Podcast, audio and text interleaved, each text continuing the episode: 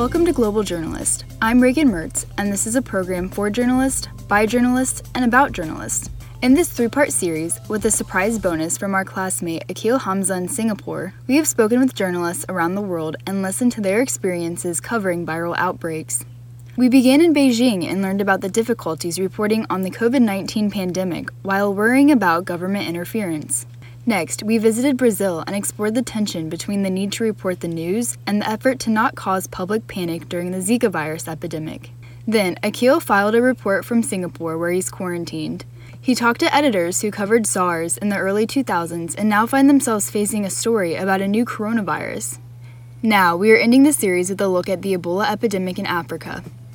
In this episode, we will explore different storytelling tools and techniques and how journalists use them to report on viral outbreaks.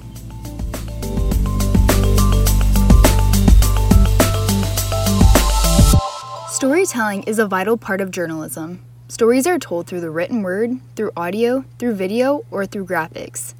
Don Champion is a former broadcast journalist turned strategic communicator. He reported on Ebola while at CBS News, and he is currently managing messaging on COVID 19 as the senior communications partner at Alaska Airlines.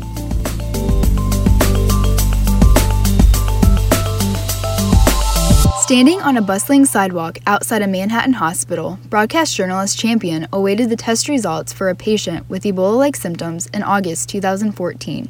CBS 2's Don Champion live at Mount Sinai Hospital on the Upper East Side for us this afternoon. Don? And Chris, that patient is still in isolation this noon under close watch as doctors wait to get his test results back.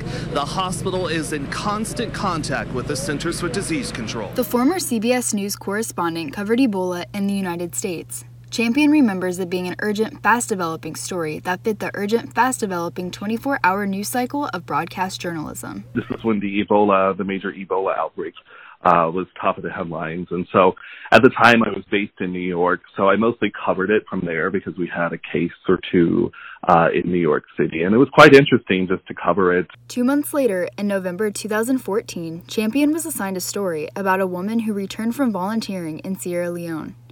Back home in New Jersey, she was immediately placed in quarantine. Now, it may be hard to appreciate at a time when so many people around the world are being quarantined for COVID 19 but back in 2014, having someone quarantined for a potential Ebola case close to a population the size of New York City was a big deal. To put it into perspective, Ebola kills one out of every two people that get it, according to the World Health Organization. Like we're seeing with coronavirus, you know, you have an outbreak of something like this, or Ebola, even worse, or coronavirus, in a city that dense and, you know, that kind of urban setting. Like it's it's highly concerning if that happens. And so, you know, you did see a lot of fear in New York around that time. And I, I think as a journalist, I mean, that was my top priority was just to be very clear and just be a, a calm voice. Given the potential for panic, Champion always took pains to reassure his audience. I think in any emergency situation like this, it's it's just you have to be a calm voice of reason and a calm voice of fact, um, because you know, there's a lot of fear in the public uh, during situations like this, and even fear that reporters are facing as they cover these stories. You know, um, so I think that's always the priority uh, in these situations is to be factual and be clear, um, and try to not add to the fear and anxiety that people naturally have in these situations. From New York City, let's head down south 800 miles or so to Atlanta, the home of the Centers for Disease Control and Prevention. This is where Fox News correspondent Jonathan Serrie is based. Serrie covers public health stories primarily in the southeastern United States for broadcast and print.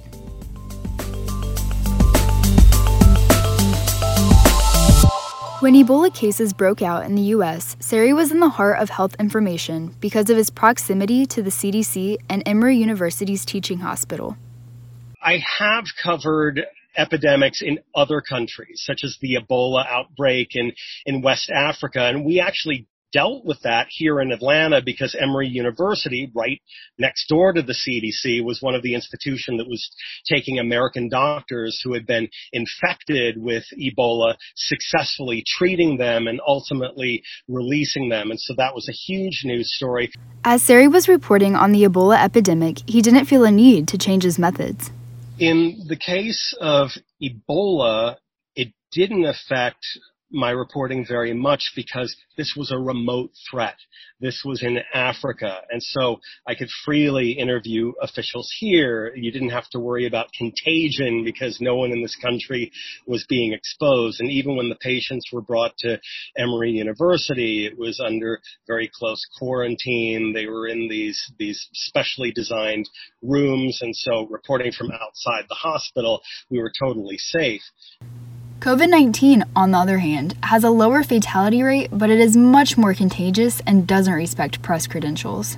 So, Serrie finds himself having a completely different experience covering the current COVID 19 pandemic. We're going around wearing masks in the rare circumstances where we can't keep social distancing of at least six feet. We're doing most of our interviews like you are um, remotely uh, using Zoom or some other software and just interviewing people um, either on internet apps or over satellite just to avoid that type of exposure. And then when we do interview people in, in person, we have to make sure that we're doing it at that distance of at least six feet. None of these personal, up close and personal, in your face interviews. Um, it's it's under much more controlled circumstances. So we're we're still getting the interviews we we need, talking to the experts that we need, um, but much more heavily reliant on technology than doing things in person.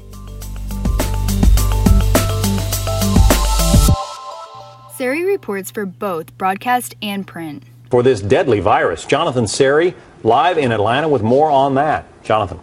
Hi, John. When the Ebola virus infects the cells inside your body, it turns off their ability to alert your immune system that there's an infection. As he is covering a story, he gathers enough information to report for both. He contrasted the two storytelling methods difference between broadcast and print journalism is the difference between writing a poem and writing a novel. In print journalism, you can flesh things out. Back in the days when print journalism was almost entirely newspaper, you didn't have the luxury of the space that you do now with the internet. Theoretically, you could write on forever. You can certainly cram a lot more details in print for people who want to get more information in broadcast, whether it's television or you have to be even more concise for most commercial radio. Um, you're more of a, a, headline service. You're giving people a broad 35,000 foot overview. And then if if your audience is interested in a particular topic, they can go to your website and there you have the luxury of, of fleshing out the, the more granular minutia um, but nonetheless interesting details about your story when I asked which method he prefers, Serrie claimed he doesn't have a favorite. I actually like both. I enjoy the immediacy of television. I enjoy the feeling when you're doing a live report that you are taught, even though there might be as many as 5 million people watching, especially if you're in prime time, I always try to focus on one person in their living room, trying to see them through that camera lens. I'm talking to one person.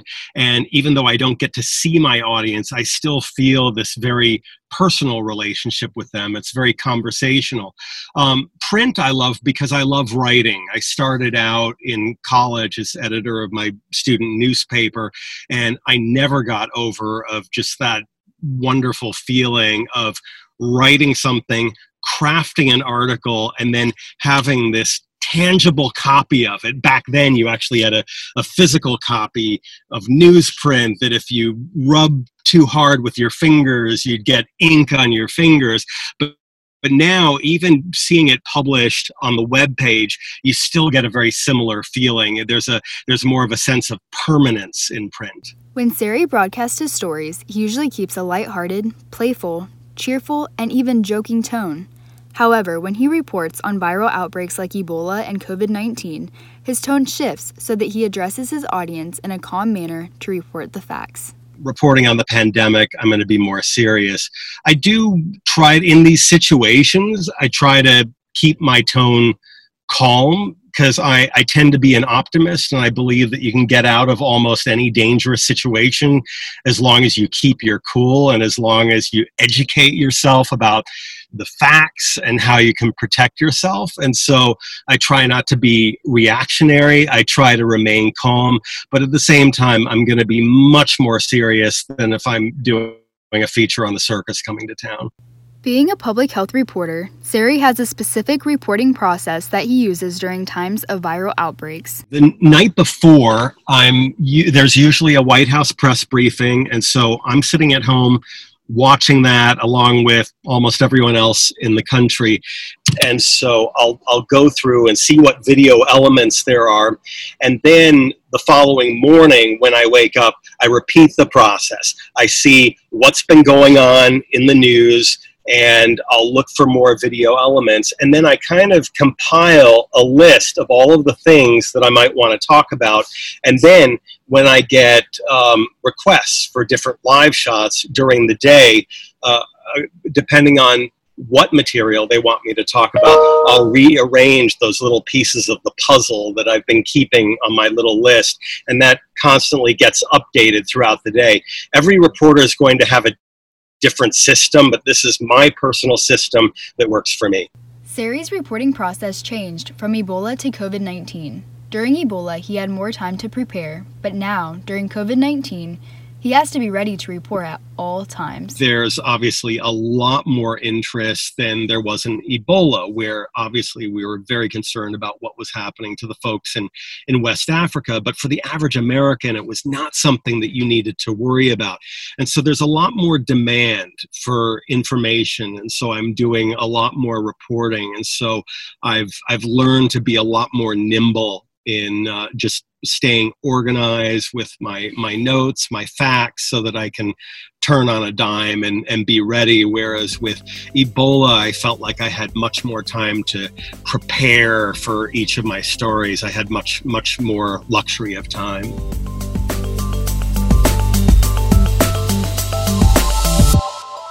The emergence of social media has made the spread of news on viral outbreaks well viral more popular and widely used since the 2014 Ebola outbreak, social media can be a vector for disinformation. There's definitely a lot of bad information circulating on social media. It's funny that you mentioned that. A, a acquaintance of mine sent me this. Um, it turned out to be a, a hoax. He thoroughly believed it, and so I very quickly sent the link to that article back to my friend and said, "You don't need to worry about this." Don't don't spread this on to any more of your friends because you should always be skeptical when when friends send you links like this before you check them out. Um, and so yes there's a lot of bad information out there. I think most journalists are good at approaching them with skepticism and not reporting them until they've been verified. Don champion also had to protect his mom from being hoaxed I mean, my mom, like, you know, I talk to her every day, and she's like, you know, the other day, I forget what it was, but she had mentioned something about the coverage. I'm like, no, it's not true, you know. So, you know, we all kind of have to take the lead on that and just set the record straight with our loved ones and our friends and people in our circles. but Champion takes advantage of social media platforms to get legitimate information to Alaska Airlines customers. We live in a different world now, again, where social media is huge, you know, and I, think it's important for us to be information providers as well. You know, in, in, in partnering with news stations and newspapers and the media in our respective markets as well. Champion uses social media platforms like Instagram, Facebook, Twitter, and YouTube to keep his audience abreast of COVID 19 updates.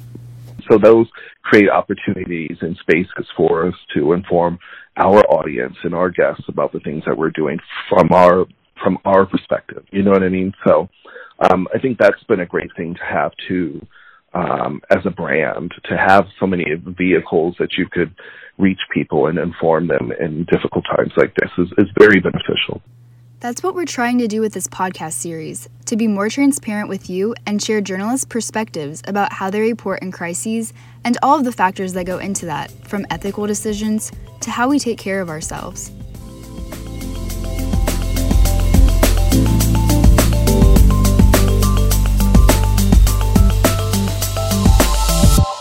Champion says he sees another difference between coverage of the Ebola epidemic and the COVID 19 pandemic politics. I feel like we're entering kind of a dangerous period because you're seeing the health being politicized, and that's not a good thing. You know what I mean? Like, science and facts and reality need to lead. Serrie agrees with the Champion. Stay focused on the public health. We're in such a polarized environment. Every issue becomes political. But as soon as your viewers or readers start seeing everything through a political lens, that's when people get hurt. And so trust the experts.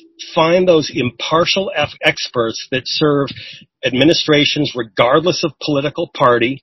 We're talking about Dr. Deborah Birx, Dr. Anthony Fauci, people like that. Listen to the experts who are unafraid to just give you the data, tell you how to interpret it, and give you unbiased advice. And that's how you serve your readers and viewers best. Another reason the COVID 19 pandemic has become polarized is because of the economic issues that citizens and businesses have faced. My concern is that this pandemic is becoming politicized. Um, we all know people who are ideologues, regardless of the facts.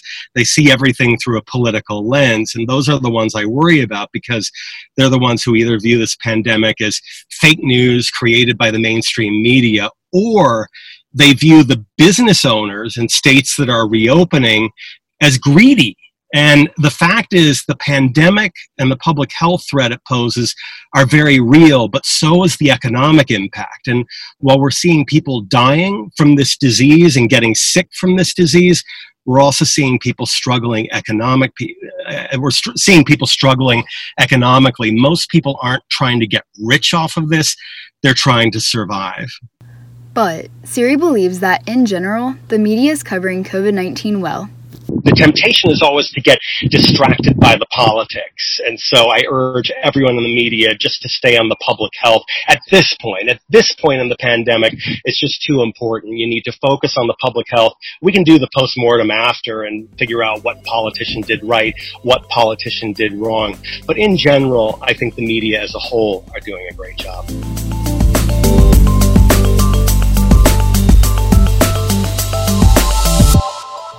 As a public health reporter, Serrie faces risks that many of his colleagues don't. Recently, he had an opportunity that's not yet available to many journalists, much less members of the public. Well, most recently, I did a story on antibody testing, which is giving public health officials a better idea of how widespread the virus is. And hospitals are getting a lot of requests because people want to know if they've been exposed to the virus because so many people are asymptomatic or have mild symptoms. While I was doing that story, I did some reporter involvement, and at Emory Hospital, they took a blood sample and they performed an antibody test on me. And I waited until the end of the afternoon to get my results. And I was getting really excited um, because I had a hunch that I had been exposed back in in um, early March. I had very mild symptoms and felt felt like a cold, no fever, and I thought there was a good chance that maybe I was exposed to COVID 19, and wouldn't that be neat to know? Well, the results came back and I was negative. Given Serrie's line of work, that was especially disappointing. So, almost definitely, I have not been exposed to COVID 19. I have absolutely no protection, and I need to keep protecting myself like everyone else in the country. And, uh, and, and so, uh, from a personal standpoint, I was a little disappointed, but it also humbled me because it reminded me hunches are not science. You got to follow the science, not your hunches. And I, I'm sure that there are so many other people out there like me who assume that they know their exposure status, and they really don't until they get the test.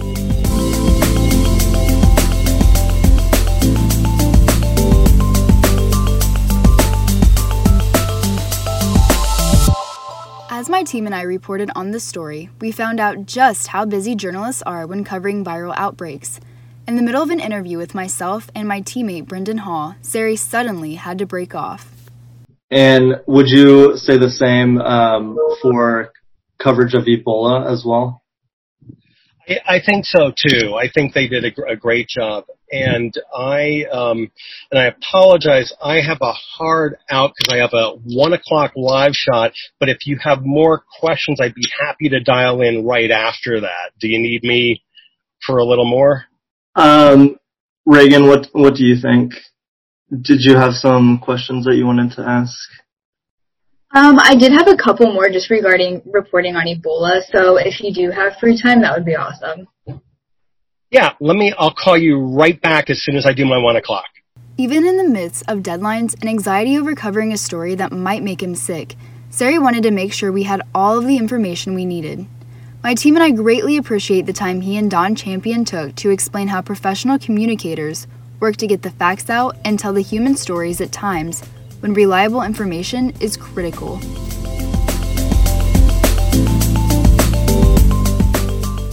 Partnership with KBIA, I'm Reagan Mertz with Catherine Finnerty, Hannah France, and Brendan Hall. That's it for this edition of Global Journalist. Thank you for listening and for traveling around the world at a safe social distance with us. Have any stories for us? Send us an email at globaljournalist at missouri.edu.